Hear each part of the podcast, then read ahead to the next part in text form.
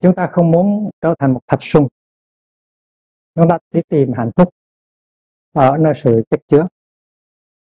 Và cái hạnh phúc của người tu là cái hạnh phúc được làm bằng sự thảnh thơi.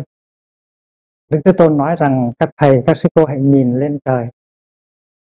Và quý vị có thấy mặt trăng không? Mặt trăng đang đi ở trong trong không gian rộng thanh thang và cái hạnh phúc của mặt trăng rất lớn.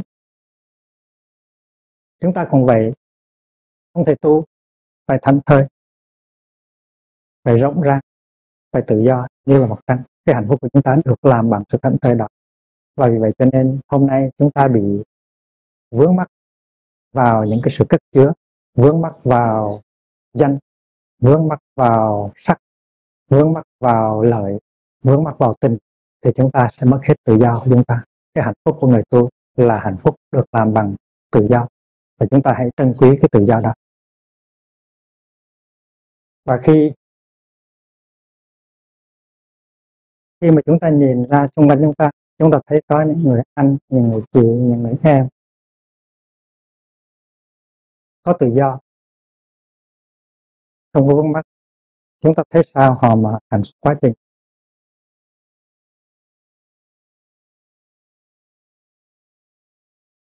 Thì mai mốt là họ bị vướng mắt họ cũng đau khổ. Nhưng mà ngày hôm nay thấy tại sao họ thảnh thơi và hạnh phúc quá trình thì cho ta biết rằng cái hạnh phúc của người tu thật sự nó được làm bằng cái tự do, cái sự thảnh thơi.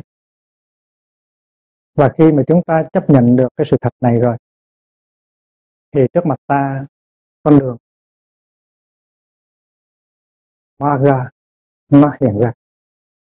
Con đường chánh đạo nó hiện ra và ta đem hết thân tâm đi trên con đường đó thì tự nhiên những cái phù phiếm, những cái à, ngông cuồng, nó sẽ à, chấm dứt chấm dứt gần hết hoặc là chấm dứt hoàn toàn. Chấm dứt liền lập tức, chứ không phải là đợi ba bốn tháng sau mới chấm dứt. Đọc trong câu này mà có được cái tự giác đó thì tự nhiên những cái phù phiếm, những cái ngông cuồng những cái vối nó chấm dứt liền lập tức, nó chấm dứt toàn bộ, hoặc là ít nhất cũng gần như là toàn bộ. Đó là lời kinh trong à, Anguttara, Nikaya 3 71 và mình vận dụng hết tất cả thân tâm của mình để đi trên con đường đó. Thì không có lý do gì những cái phiền não, những cái tập khí, những cái tùy miên, nó còn nó còn tiếp tục tùy miên. Anusaya là những cái phiền não nó đang còn nằm ngủ ở trong tâm của mình, mà nó chưa hoàn toàn gột sạch và là tùy miên. Tùy là đi theo miên là ngủ. Nó còn đi theo mình và nó còn ngủ trong mình. Mình tưởng nó hết, nhưng kỳ thực nó cũng còn vương vấn ở dưới đáy lòng của mình. Cái đó gọi là tùy miên. Tùy là đi theo và miên là ngủ.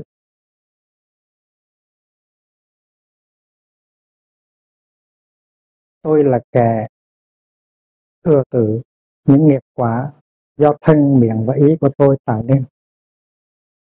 Là cái duy nhất mà tôi có thể mang theo với tôi sau này.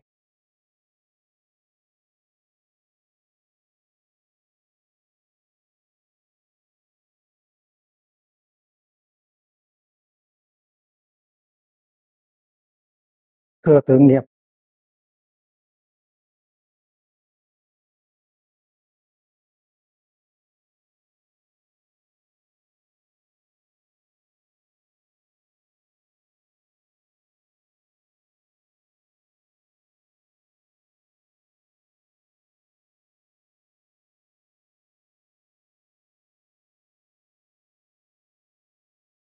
thừa tự tức là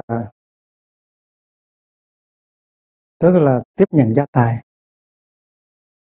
Mình là cái người thừa tử của những cái nghiệp của mình gọi là dharma, dayada. Dayada là thừa tử.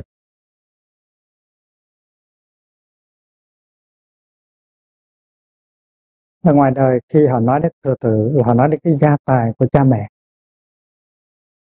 Nhưng ở đây, thừa tử là ta nói đến cái gia tài của nghiệp bảo mà ta đã gây ra trong hiện tại.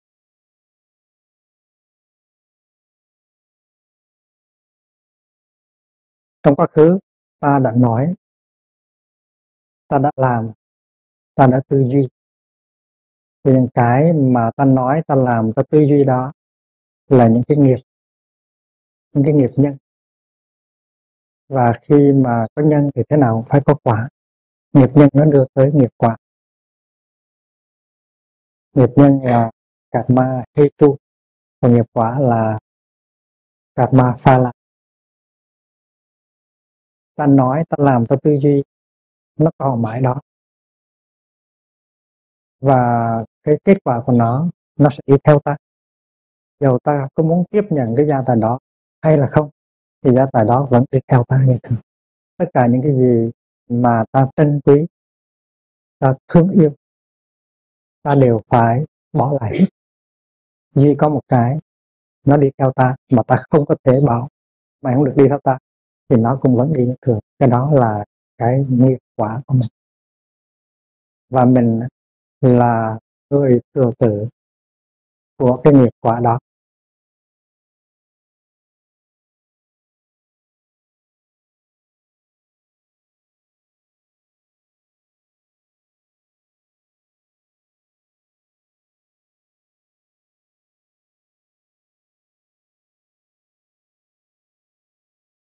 Là thừa từ vô nghiệp.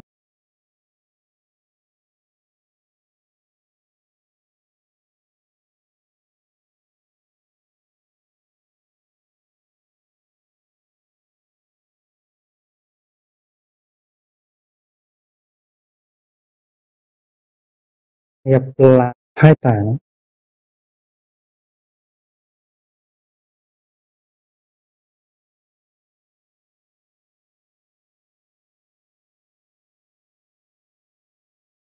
nghiệp là điểm tựa.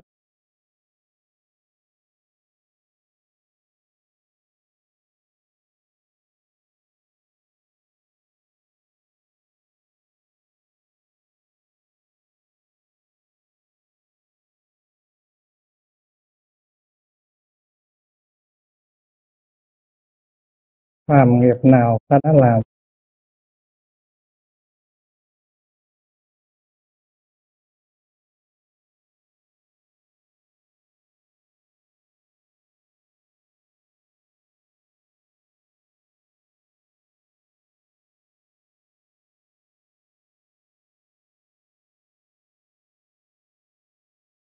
Thiện hay ác.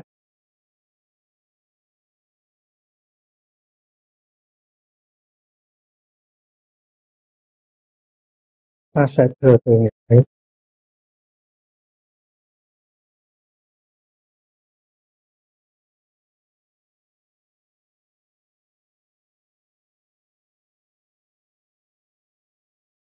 Đó là một câu ở trong kinh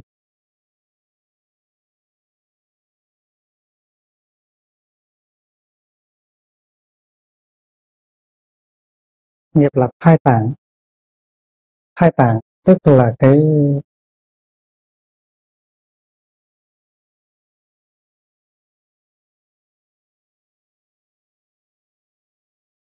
cái bụng mẹ là cái embryo, là cái fetus. Mà từ đó ta sẽ sanh ra, là nghiệp xấu thì ta sẽ sanh ra như là một đứa con xấu ác, của sự xấu ác.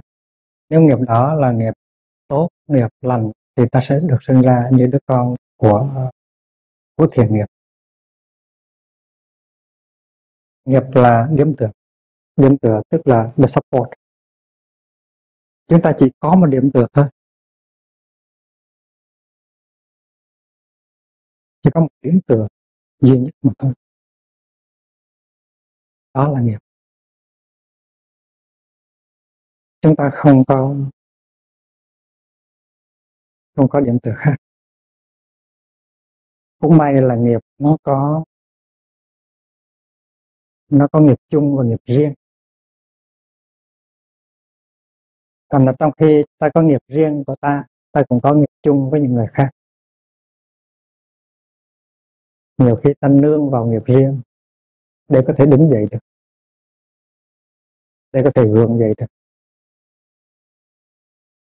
để có thể thoát khỏi được tình trạng khó khăn hề lụy nhưng mà nhờ chúng ta có cộng tác với những người khác để gây nghiệp tốt, thành ra cái nghiệp chung cũng có thể làm cái nơi nương tựa cho ta. Ta có thể nương vào cái nghiệp của tăng thân cái nghiệp tốt của tăng thân, để đứng dậy và để vượt thoát. Đó là trường hợp ta thực tập với một tăng thân. Còn nếu ta sống bừa bãi với một nhóm người ma túy xấu ác vô đạt, thì cái nghiệp chung đó, cái cộng nghiệp đó là nghiệp xấu. Và nghiệp xấu đó là càng kéo ta đi theo con đường xấu ác nữa và nghiệp chung, nó cũng có cái mặt xấu của nó nó cũng có cái mặt tốt của nó. Nếu chúng ta thân cận với một cái tăng thân, hàng ngày tạo tác nghiệp lành, thì chính cái cộng nghiệp đó một ngày, mai này sẽ là chỗ nương tựa cho ta để ta thoát khỏi những tình trạng khó khăn và khổ đau. Còn nếu ta quây quần, sinh hoạt với một cái nhóm người xấu ác thì chính cái cộng nghiệp đó sẽ lôi ta đi xuống những cái nẻo đường tâm tội cho nên cộng nghiệp cũng như biệt nghiệp là hai cái chỗ, hai cái điểm nương tựa của chúng ta.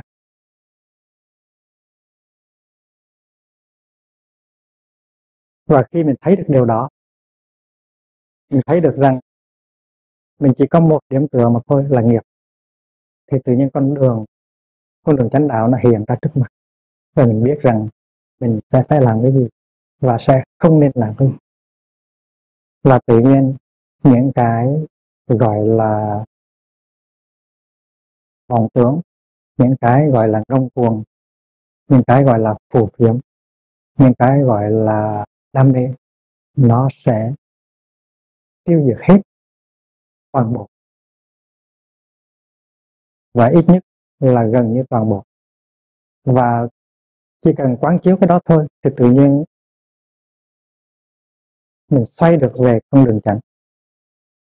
Mình bỏ cái con đường tà phía sau lưng của mình. Và nó mau như là chấp nhận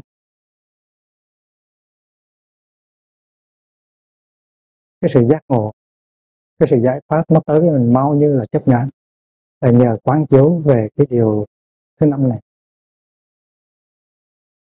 và nương vào sức mạnh của tăng thân. Mình cứ đi tới. Mình đi tới trên con đường cảnh đó. Con đường đó mình làm cho sung mãn. Nghĩa là mình đầu tư hết tất cả thân tâm mình để đi trên con đường vừa mới phát hiện trước mặt mình. Thì thì sẽ đem lại lạc được cho bản thân và cho những người xung quanh.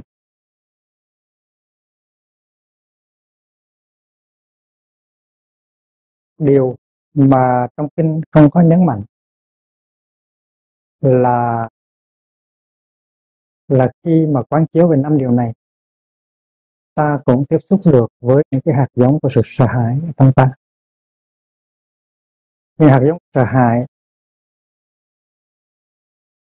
nó có trong ta. Nhưng mà tại vì mỗi khi mà có ý thức về những cái sự thật đó chúng ta tiếp xúc với những hạt giống sợ hãi đó. Thì chúng ta cảm thấy trong tâm nó không có dễ chịu. Vì vậy cho nên chúng ta như một con đà điểu, thấy con sư tử thì chúi đầu vào trong trong cát. Không muốn nhìn sự thật. Chúng ta không có muốn đối diện cái sự thật là chúng ta sẽ phải già, chúng ta sẽ phải bệnh, chúng ta sẽ phải chết, chúng ta tìm cách quên lãng quên lãng bằng những cái thú vui, quên lãng bằng rượu, quên lãng bằng ma túy, quên lãng bằng tivi để không có cần, để khỏi phải tiếp xúc với những cái sự thật rất rất thật, tức là cái già, cái bệnh, cái chết, cái sự phải buông bỏ, cái sự phải ừ, đi theo tiếng gọi của nghiệp. Chúng ta biết rằng nghiệp nó gọi mạnh lắm và không có ai có thể ừ, có thể làm lơ được. Không có nấn ná được. Mình xin nghiệp cho tôi 5 phút no not possible mình muốn trì khoảng 5 phút nghiệp đó, không có được. Thì trong khi mình còn mạnh chân khỏe tay, trong khi mình còn trẻ, mình nên tiếp xúc với sự thật. Để cho ngày mai mình đừng có đặt mình vào trong cái tình trạng là khi nghiệp kêu gọi thì lúc đó mình nâng nỉ nghiệp ông làm ơn làm phước, ông cho tôi 5 phút. Bây giờ mình có nhiều hơn 5 phút. Mình có nhiều lắm. Trong khi mình còn trẻ. Và theo cái luật của tâm lý, thì mỗi khi chúng ta có sự sợ hãi, mà chúng ta để cho cái sự sợ hãi đó nó tràn lẫn. Thì chúng ta sẽ khổ đau và sự sợ hãi đó có thể là lớn lên. Nhưng mà khi mà chúng ta có chánh niệm thì chúng ta sẽ dùng cái năng lượng của chánh niệm đó để ôm lấy cái sự sợ hãi.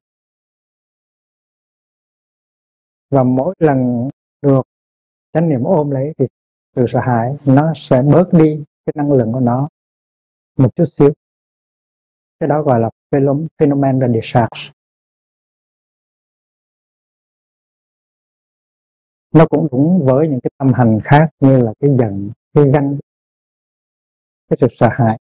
Mỗi khi mà được tránh niệm sai mất thì thì nó yếu đi một chút. Trước khi nó trở về chiều sâu của tâm thức với tư cách của một hạt giống.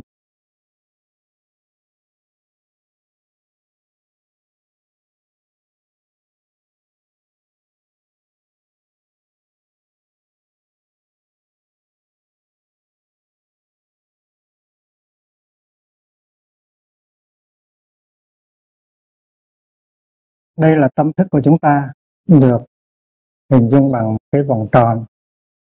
Và cái phần dưới của tâm thức đó, tức là phần hằng thức. Phần trên là ý thức. Thì những cái hạt giống của sự sợ hãi nó nằm ở đây. Ví dụ như là có năm sự sợ hãi. Thế nào mình cũng phải già thế nào mình cũng phải bệnh, thế nào mình cũng phải chết, thế nào mình cũng phải buông bỏ, thế nào nghiệp cũng theo mình. Chúng ta không có muốn đối diện à, nên chúng ta tìm cách. Che lấp nó. Ai mà nhắc thì chúng ta không có thích. Chúng ta không có muốn nói phát hiện lên trên mặt phẳng ý thức nhưng phương pháp của đức thế tôn là ngược lại. Phương pháp của đức thế tôn là nói là phải mời nó lên trên ý thức. Mỗi ngày đều phải mời nó lên và nói, cái sợ tôi ơi, tôi không có sợ anh, tôi không có sợ cái sợ. Tôi thế nào cũng phải già, tôi không thể nào tránh thoát được cái sự già. Thì khi mà cái sợ nó phát hiện ra đây á thì chúng ta có hạt giống của chánh niệm phát hiện để ôm lấy cái sợ đó. Thành là chúng ta có hai nguồn năng lượng.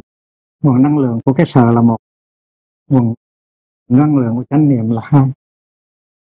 Thì trong cái thời gian cái sợ phát hiện thì chánh niệm cũng phát hiện, chánh niệm ôm ấp lấy cái sợ. Và vì vậy cho nên cái sợ được tắm trong cái hào quang của chánh niệm và nó bớt quan trọng hơn một chút xíu trước khi nó rơi trở về tâm thức.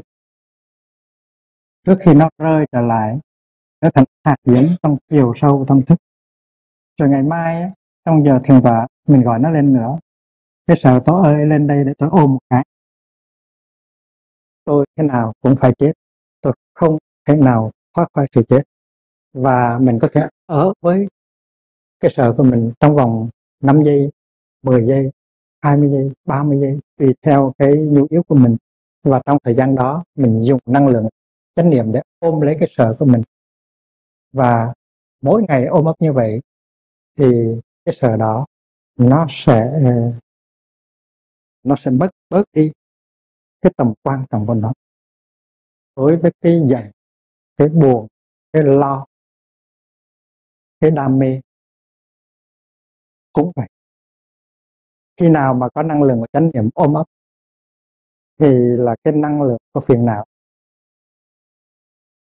Nó sẽ được chăm sóc và nó sẽ giảm thiểu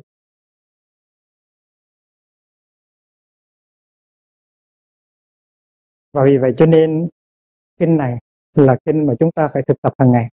Buổi sáng nào, hay là buổi tối nào, chúng ta cũng nên đưa cây giận, cái sợ của chúng ta lên và quán chiếu.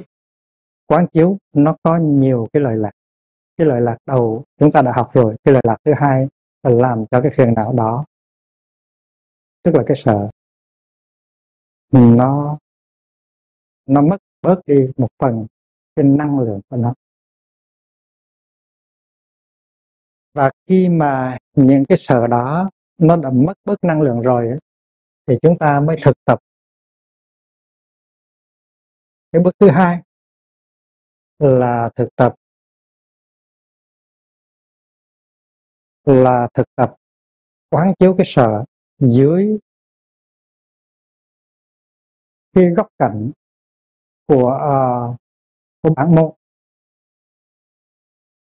Nghĩa là trên phương diện tích môn ta thấy có cái có cái sanh có cái tử có cái già và có cái chết nhưng mà trên phương diện bản môn thì tiếp xúc được với bản môn rồi thì ta thấy rằng sanh và tử à, không phải là cái tự tính của à, các pháp. Và tự tính của các pháp nó phát ra khỏi cái sanh và cái tử. Và như vậy thì chúng ta có thể thành công được một cách dễ dàng. Cái bước thứ nhất là thực tập trong tích môn. Và bước thứ hai là thực tập trong bản môn. Trong bước thứ nhất, ta công nhận sanh tử là một sự thật. Nhưng mà trong bước thứ hai, nhờ tiếp xúc với bản môn, ta thấy rằng sanh tử, nó thuộc về ý niệm hơn là nó thuộc về cái sự thật. Và vì vậy cho nên tiếp xúc được với bản môn chúng ta tiếp xúc được với cái thực tại không sinh, không diệt của vạn vật. Nhưng mà chúng ta nên nhớ rằng, cái bước thứ nhất thực tập trong kết môn rất quan trọng để chúng ta có thể thành công được trong cái bước thứ hai là thực tập trong trong bản môn. Thực tập bản môn nghĩa là nghĩa là tiếp xúc được với cái bản chất bất sanh bất diệt của chúng ta, cũng như là cũng như là cái đợt sóng nó tiếp xúc được với cái chất nước trong đó. đợt sóng đứng về phương diện tích môn là có sanh có diệt. Nhưng mà đứng về phương diện bản môn thì đợt sóng không có sanh có diệt là tại vì nó là nước. Sóng thì có sanh có diệt, nhưng mà nước thì không có sanh có diệt, không có lên, không có xuống. Và khi chúng ta thấy được sóng thì chúng ta nói được sống đang có. Và khi mà ta không thấy được sống nữa, thì chúng ta nói được sống là không có, cái có, cái không đó, nó chỉ thuộc về được sống thôi. Nhưng mà được sống đã là nước rồi. Và vì vậy cho nên mỗi khi mà được sống thấy mình là nước, thì được sống vượt thoát khỏi sanh tử. Chúng ta có thể nói văn chương là được sống từ đâu tới và được sống sẽ đi về đâu.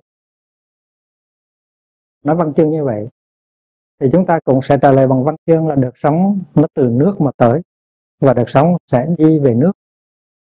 Và nói văn chương vậy thôi, chứ làm gì có tới và có đi, phải không? Được sống luôn luôn là nước rồi, nó đâu phải là nó tới từ nước. Và nó có đi đâu đâu, nó nó vẫn còn là nước. Bởi vì vậy cho nên cái chuyện đi và chuyện tới là cái chuyện chúng ta đặt ra thôi được sống chưa bao giờ rời nước cả, thì gọi là từ từ nước mà tới đâu đúng. Và được sống, nó là nước toàn thời gian rồi. Thì đâu cần phải nói được sống đã đi về nước. Cái chuyện đi với chuyện về là cái chuyện ý niệm.